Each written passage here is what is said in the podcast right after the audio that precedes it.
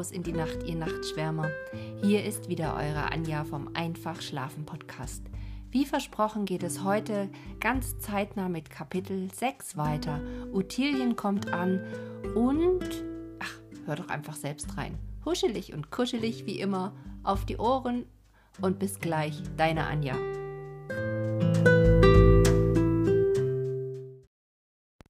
Sechstes Kapitel ein Wagen, der Ottilien brachte, war angefahren.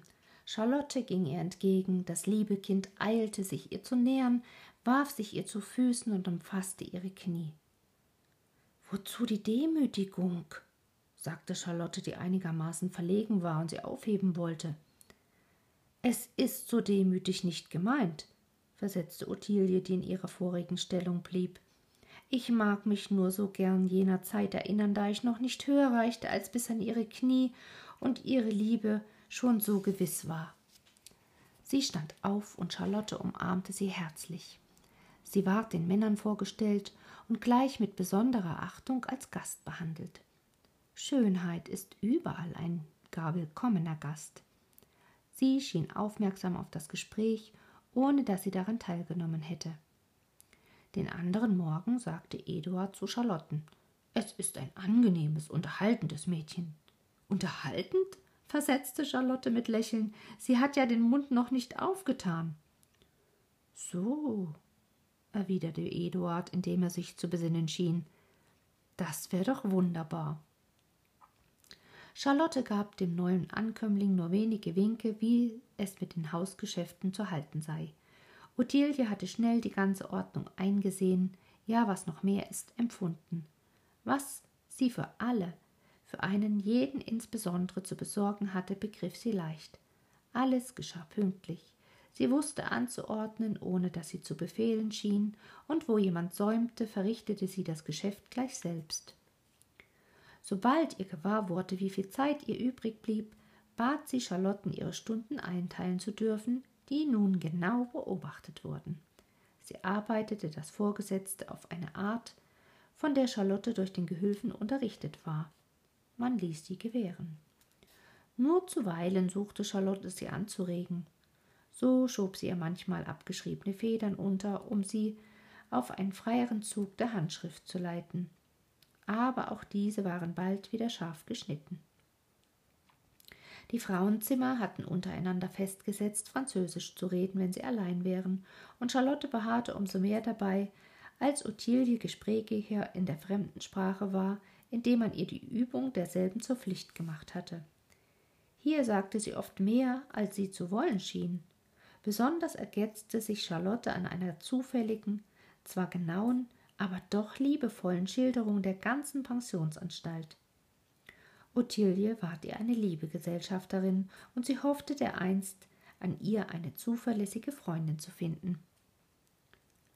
Charlotte nahm indes die älteren Papiere wieder vor, die sich auf Ottilien bezogen, um sich in Erinnerung zu bringen, was die Vorsteherin, was der Gehülfe über das gute Kind geurteilt, um es mit ihrer Persönlichkeit selbst zu vergleichen denn Charlotte war der Meinung, man könne nicht geschwind genug mit dem Charakter der Menschen bekannt werden, mit denen man zu leben hat, um zu wissen, was sich von ihnen erwarten, was sich an ihnen bildern lässt, oder was man ihnen ein für allemal zugestehen oder verzeihen muss.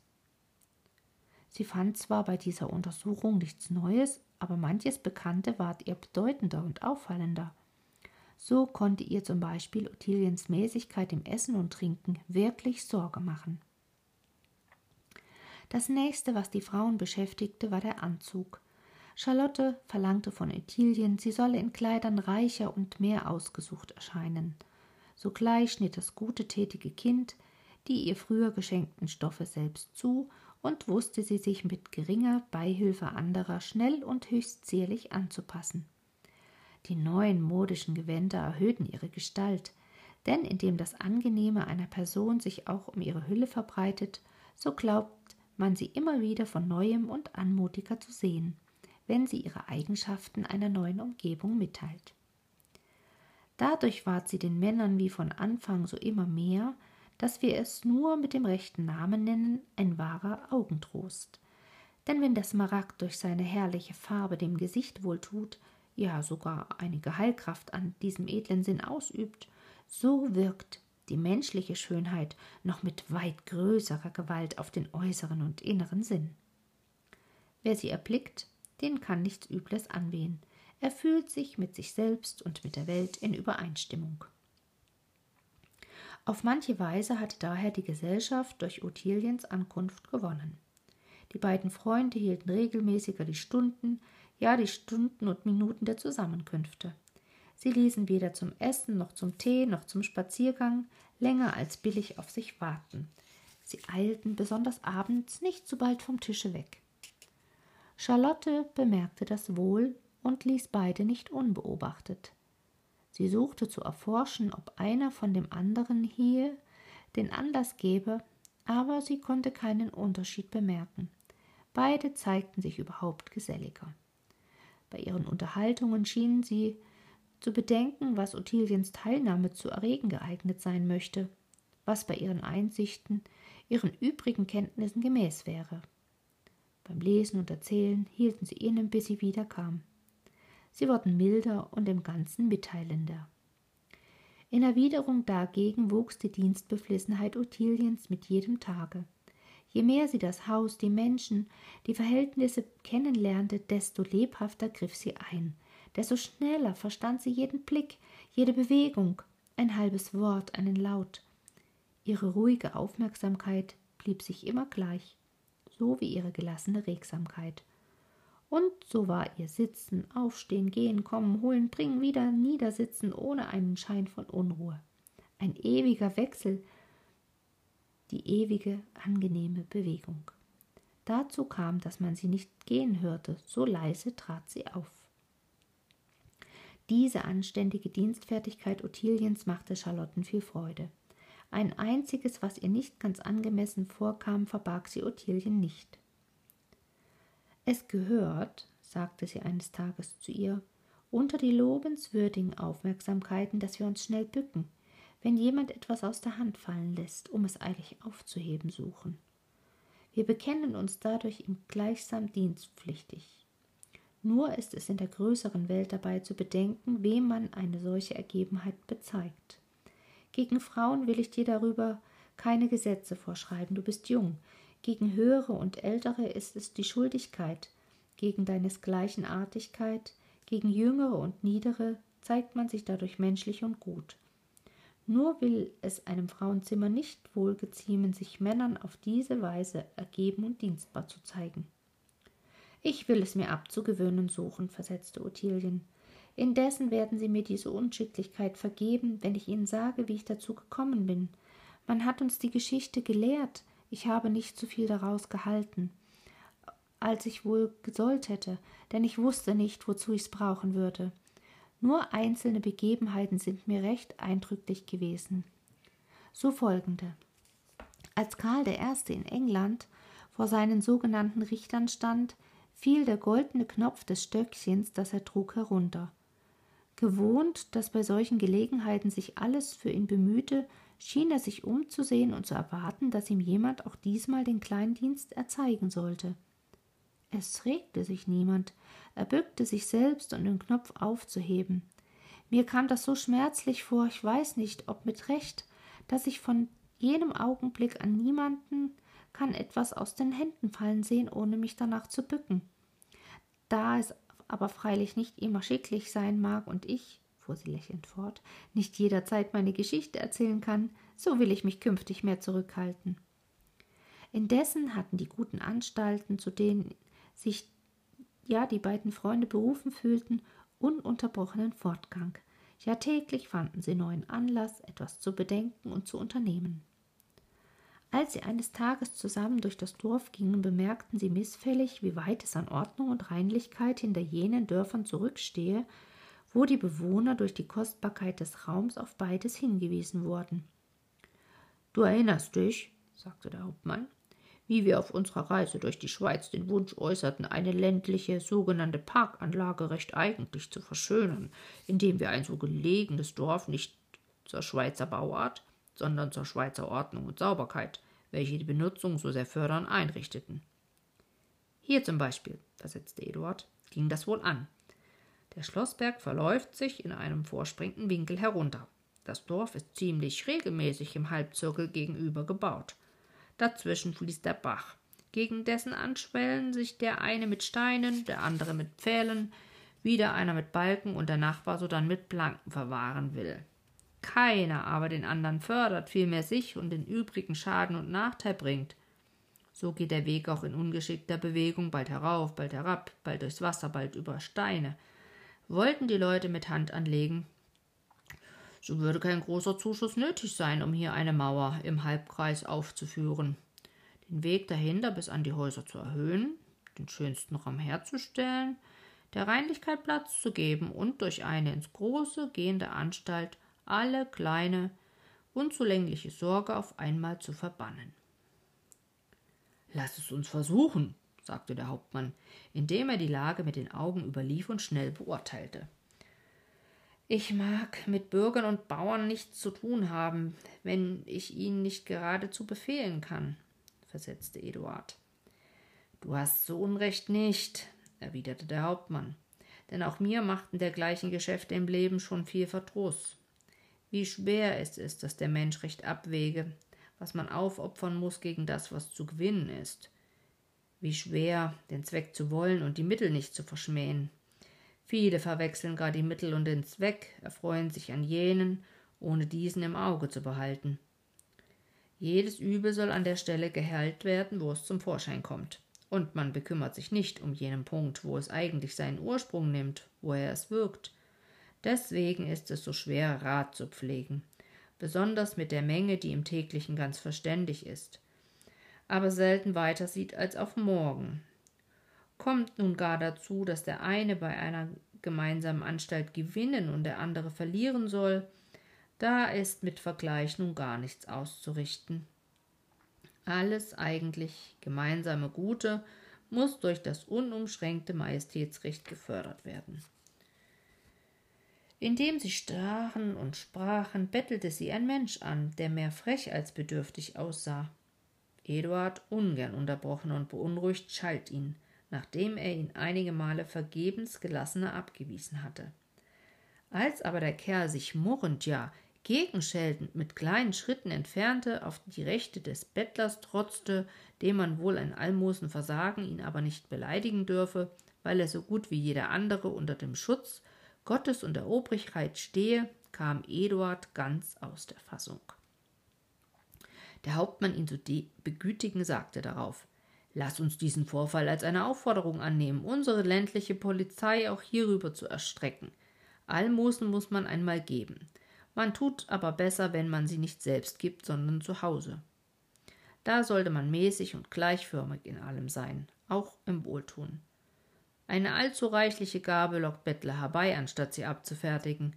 Dagegen man wohl auf der Reise, im Vorüberfliegen einem Armen an der Straße in der Gestalt des zufälligen Glücks erscheinen und ihm eine überraschende Gabe zuwerfen mag. Uns macht die Lage des Dorfes, des Schlosses eine solche Anstalt sehr leicht. Ich habe schon früher darüber nachgedacht. An dem einen Ende des Dorfes liegt das Wirtshaus. An dem anderen wohnen die paar alten, guten Leute, und an beiden Orten musst du eine kleine Geldsumme niederlegen. Nicht der ins Dorf hereingehende, sondern der hinausgehende erhält etwas. Und da die beiden Häuser zugleich an den Wegen stehen, die auf das Schloss führen, so wird auch alles, was sich hinaufwenden wollte, an die beiden Stellen gewiesen.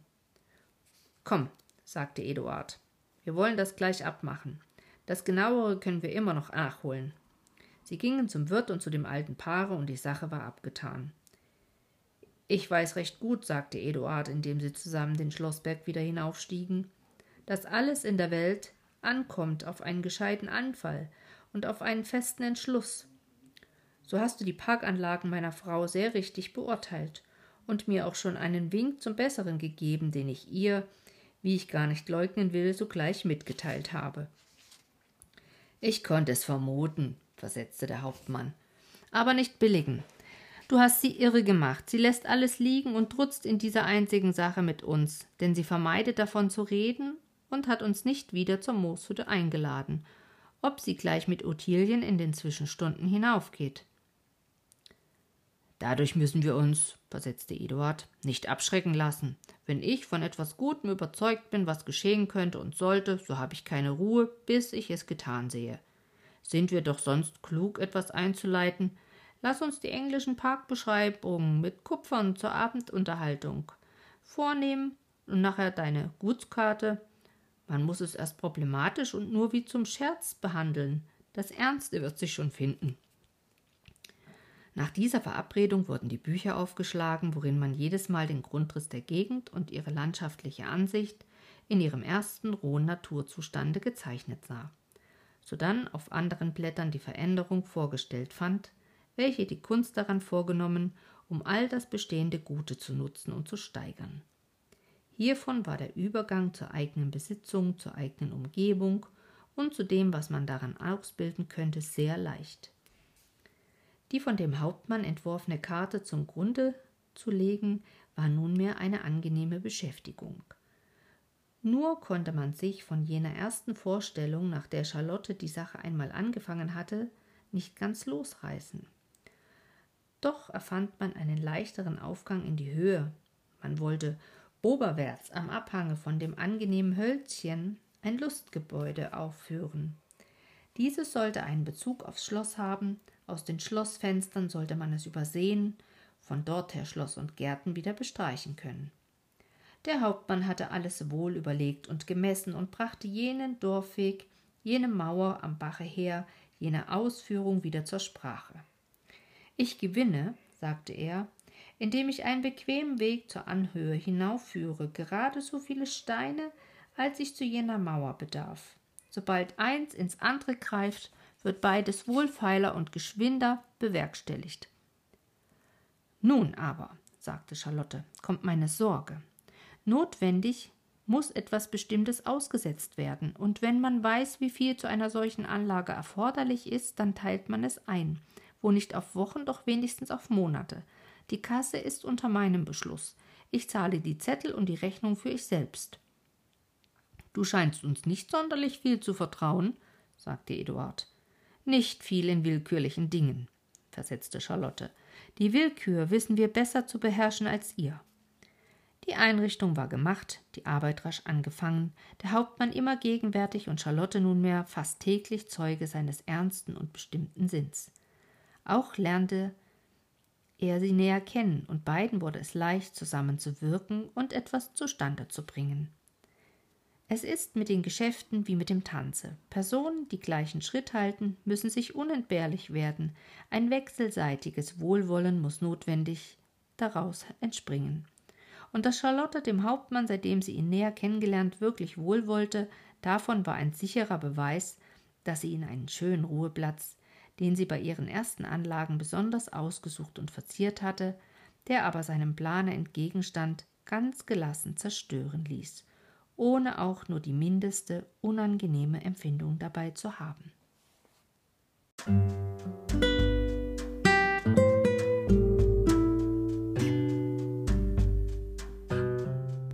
Ihr lieben Nachtschwärmer und gute Nachtgeschichtenhörer, damit endet die heutige Folge. Wenn dir gefällt, was du hörst, dann abonniere den Podcast, verpasse keine Folge mehr. Ich freue mich, wenn du eine Bewertung bei iTunes dalässt und dir wie immer Geschichten wünscht oder Anregungen gerne per E-Mail an mich übersendest. Nutze dazu die E-Mail-Adresse einfachschlafen.gmx.de. Ich freue mich drauf. Und wenn du den Podcast mit einem Kaffee unterstützen möchtest, findest du in den Shownotes einen Link, wie du das tun kannst. Für heute wünsche ich dir eine gute Nacht und freue mich, wenn du beim nächsten Mal wieder mit reinhörst. Deine Anja.